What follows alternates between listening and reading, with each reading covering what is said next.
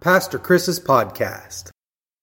So, for 2,000 years, people have been trying to figure out who is Jesus. And they've been speculating about his nature and his identity all that time. But if we really want to know who, who is Jesus, then we maybe, maybe we ought to just consider what did he say about himself? What did he say about his character? So we've been doing that. Over the past several weeks, we have been studying the seven I am statements that Jesus made in the Gospel of John, where he told us who he is and what his character is. So we've learned about how he said, I am the bread of life, meaning that he's the only thing that satisfies the deep longings in our soul. And he said, I am the light of the world, because Jesus reveals the truth. And he lights, the, lights our path out of darkness into the light. And he said, I am the gate, meaning that he is the, the only way into the protective presence of God. And today, I also want to remind you that each time he said these statements, he said, I am. Now, I am were the words that God used to describe who he is. Back in the gospel or back in the book of Exodus in the Old Testament, when God called Moses to lead the Israelites out of slavery in Egypt, Moses was terrified. How is he going to go to Pharaoh and tell Pharaoh to let, to let him do anything? Because Moses was nobody, and Pharaoh was the leader of the strongest country in the world. And so God told him, Tell him, tell them, the I am has sent you. See, that was the name God said, This is my name. It is my name that you shall use with Pharaoh and for all generations. I am who I am. And so the word I, the, the, the name, or the, the phrase I am is the common, proper name of God. So when Jesus said, I am, he was making that connection that he is God. Just as it says in the Gospel of John in the first chapter that he is the Word and he was with God in the beginning and nothing was created that he wasn't there present with because he is God. And so today I want to look at the fourth I am statement of Jesus from the Gospel of John, chapter 10, verses 11 through 16. Let me read that for you. John 10, 11 through 16. Jesus said, I am the good shepherd. The good shepherd sacrifices his life for the sheep. A hired hand will run when he sees a wolf coming. He will abandon the sheep because they don't belong to him and he isn't their shepherd. And so the wolf attacks them and scatters the flock. The hired hand runs away because he's only working for the money, and he doesn't really care about the sheep. I am the good shepherd. I know my sheep, and they know me, just as the Father knows me, and I know the Father. So I sacrifice my life for the sheep. I have other sheep too that are not in this sheepfold, and I must bring them also. They will listen to my voice, and there will be one flock with one shepherd. This is the word of God for the people of God. Thanks be to God. Jesus was a brilliant communicator. He knew exactly how to get the people's attention, he knew how to get his message across in a way that people would understand and always remember. Shepherds and sheep were as common a sight in his time as cars and the internet are in our time. Now, I'm not a shepherd, but I did own some goats one time. Nigerian dwarf goats. These are dairy goats and yes, I did milk them. For several years, I, I would milk them uh, every morning and every evening. You have to milk goats every morning and every evening at the same time every day in order to keep their milk production up. If you skip any of those milkings, you will lose milk and it will eventually go away. So um, that posed some problems. I mean, it really wasn't hard. It only took 15, 20, maybe 30 minutes really wasn't hard. It was actually, for me, it was quite enjoyable. I enjoyed going out there and, and using my hands and doing that. It was interesting, it was fun, and of course, you got milk. So it was a cool thing to do. It's not hard work, but the problem is you have to do it every morning and every night, and there is no break. It is something that has to do. Even if it's pouring down rain outside, if it's snowing, you have to do it. Even if you have a trip planned to go out of town, you have to do it. You can't stop. And it's really difficult in our day and age to get somebody to milk goats for you when you're not there to do it yourself. And you know, you ask your kids to do it, and they don't really so hot on it. You ask your wife to do it, she's not really that big on it either. And you know, you ask your pet sitter to do it, and actually our pet sitter said, "Hey, I used to do that when I was a kid, so that was cool." Uh, Karen was an awesome pet sitter, and talk about going above and beyond. Uh, she did that. Mike Wilson actually uh, came out uh, a couple of times and milked the goats for me. But um, so I appreciated that. Now that's that's a true friend. If your friend will come and milk a goat for you, that's a true friend, especially if they don't know what they're doing. Uh, but um, one time, Kelly was actually out there and she was milking the goat for me. And uh, now Miranda and I, we had this bond right? Because I did it every day and every night. And it sort of became a funny little joke between me and Kelly because, you know, it was like the other woman, Miranda, the other woman, the smelly goat. I'd go out there and milk her and then come in smelling like goat. And, um, but, uh, and I had to spend so much time with her. But um, anyway, so there was already this, like, thing going on between Miranda and Kelly. And Kelly's out there, got her up in the milk stand, and she's trying to milk her. And of course, Miranda is like, What are you doing? You're not the right person. Why are you doing this? and um, Kelly's out there trying to milk. So she calls me on the phone, she's like, Will you talk to Miranda? She is not doing what she's supposed to do. Now, Miranda knew me, and she knew my voice, and I had this little call that I would do with Miranda. It gets really hard to go, you know, it gets really hard to do that all the time. So I just sort of changed it, and I would go, me, me, me, me, me, me, me, me, me, me, like that. And she got used to that sound. And anytime I would do that, she would call back to me. If I, uh, if I was trying to get her to go somewhere, I would say, me, me, me, me, me, me, me, me, and she would come following after me, right after me. So here's Kelly on the phone, and I'm off miles and miles away, and I, over the cell phone, say, me, me, me, me, me, me, me, me, me, and here comes Miranda right back with a, with the, bah. she knew exactly who it was, even though it was over a cell phone. Uh, she knew my voice. Just had those, and you know, you get bonded to those goats. Because in order to get milk, I don't know if you know this, in order to get milk, you have to have your animal give birth to a baby. And of course, that's how mammals are. Just like people, when you have a baby, you produce milk. So you don't just get milk unless you have them uh, breed and then produce offspring. So along with milking came these lots of little baby goats. And let me tell you, baby goats are the cutest thing you ever seen in the world. Now I love kittens and I love puppies, and I'm a dog person myself. But um, and those are cute, but there is nothing like a baby goat. And I imagine a lamb is probably the same way. They're so innocent and so playful and so fun to be with. So you just get bonded with these animals as you spend so much time with them. And that's what Jesus was saying to the people as he talked about being the good shepherd. He's not a hired hand. He knows his sheep. He spends his life with them. He's invested in them. He's there with them in their happiest moments, in their saddest moments, in their births and their marriage and their baptisms and everything that goes on in between. He's there with them and he knows them and he knows who they are. Now, there are some hired hands in our world. You can think about there are people that tell us that they care about us and people who act as if they care about us.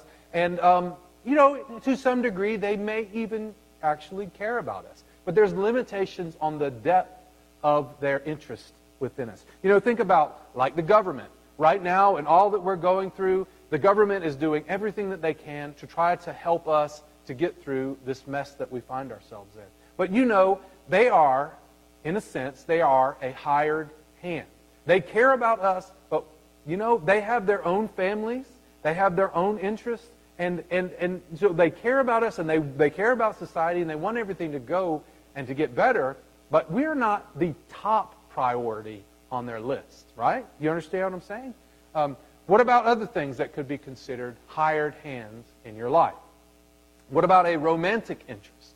Someone that, you know, you see this a lot of times, especially in, in, in, in teenagers. You know, they fall head over heels. They've got a crush on someone. They love them. They're the most important person in their life, the deepest part of their heart, and then two weeks later, they are not, right? But it's not, I don't want to pick on the youth. It's not just you. This is something that goes throughout life. I mean, um, maybe you are out there and worshiping with us today, and you realize that you've had a romantic relationship. Sometimes those romantic relationships can get really deep, and they can go on for years. And you always thought maybe that you would get married and that this would be the person you would spend the rest of your life with. And then sometimes it just doesn't work out for one reason or another. That person is no longer part of your life now.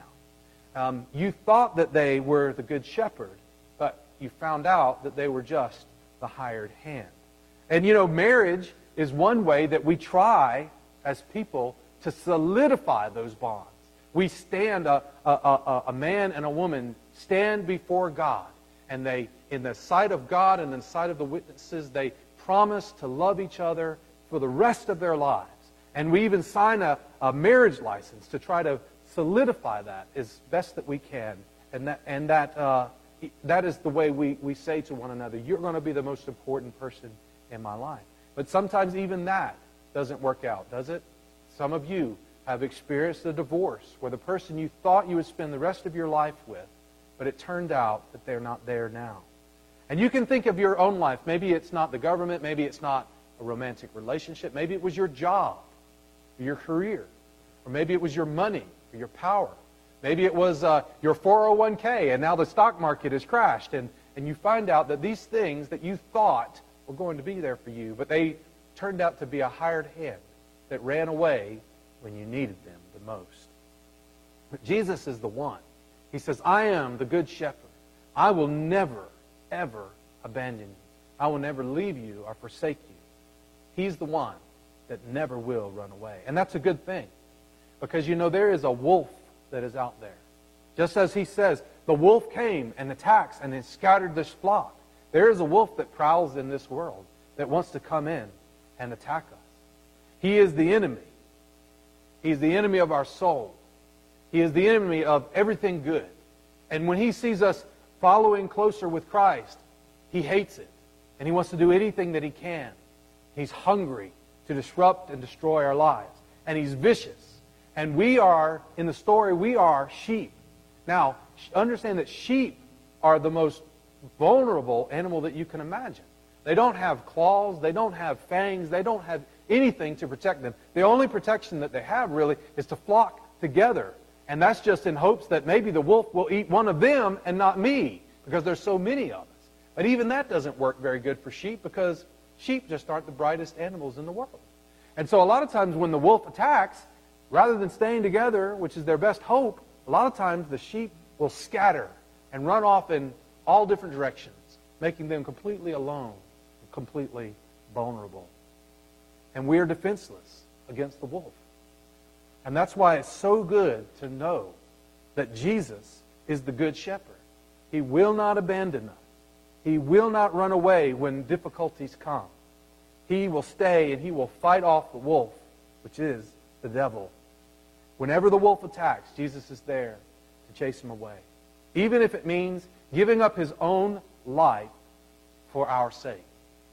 And that is what we find that Jesus did in the gospel. Jesus loves us so much that he gave his life for us. You see, because we all have sinned. We all have chased after our own selfish ambitions. We've tried to do things our own way. We turned our back on God. And because of that, the Bible tells us the consequence of that is, sin, is death. In Romans chapter 3, verse 23, it says, For all have sinned and all have fallen short of God's glorious standard. And in Romans 6, 23, it says, The consequences of sin is death. But the second part of that verse is so important because it says, The free gift of God is eternal life through Jesus Christ, our Lord, who is the Good Shepherd. Way back in Isaiah chapter 53, verse 6, 500 years, over 500 years before Jesus walked on the earth, this is what the prophet told us. It says, All of us, like sheep, have strayed away. We have left God's path to follow our own. Yet the Lord laid on him the sins of us all. Who is the him that the Lord laid it on? The Lord laid on Jesus the sins of us all. And so, Jesus gave his life for us. Nobody could take Jesus' life from him, but because he loved us so much, he willingly allowed himself to be arrested. He willingly allowed himself to be tortured and hung on a cross, and he gave his life to pay the price for our sin. Jesus is the good shepherd. But the question is, are you one of the good shepherd's sheep? This is a really important question. See, everybody wants to be protected from the wolf. And everyone wants to know that when, the, when our time on this earth is over, we want to know that we're going to go to heaven. We want to know that we have a reward waiting. We want to know that we're going to go to the good place. And nobody wants to go to hell. But if Jesus is not your good shepherd now, what makes you think he would be your good shepherd in the afterlife? This is a really important question. People say, well, no, no, no. Once I get to the end of my life, oh, then I'll, I'll follow God. But you know what you do in this life? So much is what you're going to be doing in the afterlife. And if you didn't want to have anything to do with God, if you just wanted to do things your own way and just concentrate on, if you didn't want to be with God and be with Jesus Christ, the Good Shepherd, in this life, you're not going to want that in the afterlife either. And that's really what hell is. Hell is eternal separation from God. It's where God finally says to you, if that's what you want, then I will allow you to have it. If you want to be separate from me, then I will allow you to be separate from me. And we'll have all eternity to either enjoy or suffer what we've decided we want. Are you Jesus' shepherd? I mean, are you Jesus' sheep? Here's what the way Jesus said that you can know. Jesus' sheep know and follow his voice. Just as Miranda would follow me when I would say, me, me, me, me, me, me, me. What about you? When Jesus comes calling your name, what do you do? Do you listen to his voice? Are you even trying? How do we do that? Are you praying regularly? Are you talking to God regularly, but not just talking to him? Are you listening for his voice? How do you listen for his voice? Well, you can listen through prayer. You can listen through meditation. You can listen, most importantly, through the Scriptures. This is God's Word in this book. This is the words that God recorded, that He collected, that He preserved, and that He has set before us to hear His voice speaking to us. Do you open that book and go to listen to God's voice regularly? And what about the people through whom God speaks? You know, God has appointed many people in your life. And although it, it, it, just it just it just really it scares me and it humbles me, God called me to speak on his behalf, and that's why I'm a pastor.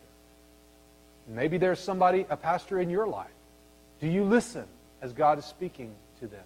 And I know I'm not perfect by any means. I, I make mistakes and I don't always get it right, but I try. Are you listening? What about other people in your life? People that, that, that speak for God to you. Are you listening? And are you going to that second thing? Because Jesus said, His sheep know and follow His voice. Are you following the shepherd? How do you do that? You obey what He says. When Jesus is calling you to do something, you do it. And oftentimes, what Jesus is calling to do is to serve other people, to love our neighbor as ourselves. Are you listening? Are you following the Good Shepherd? And there's a very interesting thing that Jesus says also in the 16th verse. He says, I have other sheep too that are not in this sheepfold, and I must bring them also. They will listen to my voice, and there will be one flock with one shepherd.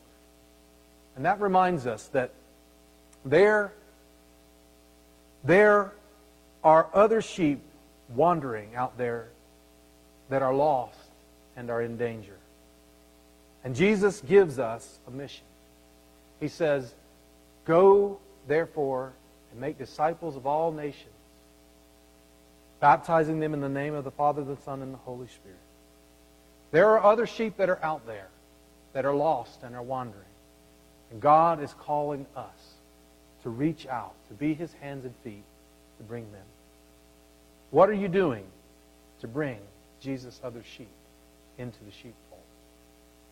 You know, in the, the world that we're living in right now, uh, is a very interesting time that we're living in. In a lot of ways, uh, we, we, we're struggling because of our isolation. But, in, but there's a lot of opportunities as well. Think about how easy it is for you to invite someone to come to church now. They don't have to even leave the comfort of their home. They can be sitting on the couch right now in their pajamas and be in church with us. They don't have to worry about going to an unknown, unfamiliar place. Are you inviting people to come and to join you in worship so that you can so that they can also hear the voice of the shepherd? Are you being a witness to people?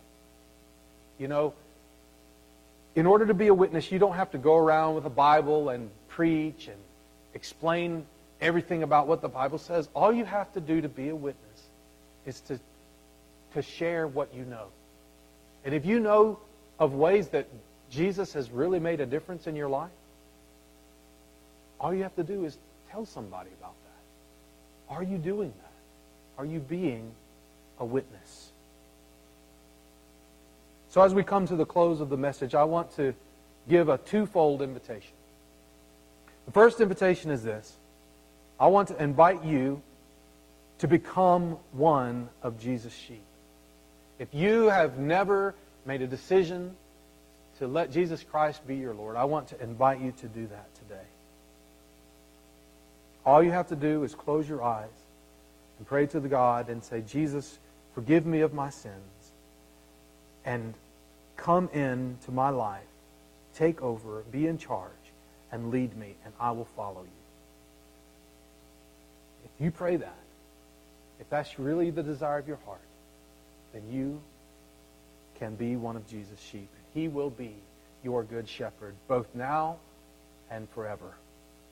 The second invitation I would give is I want to invite you to follow Jesus' command to go into all the world and make disciples.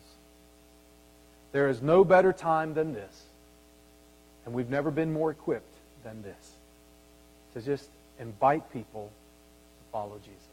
So I invite you to do that.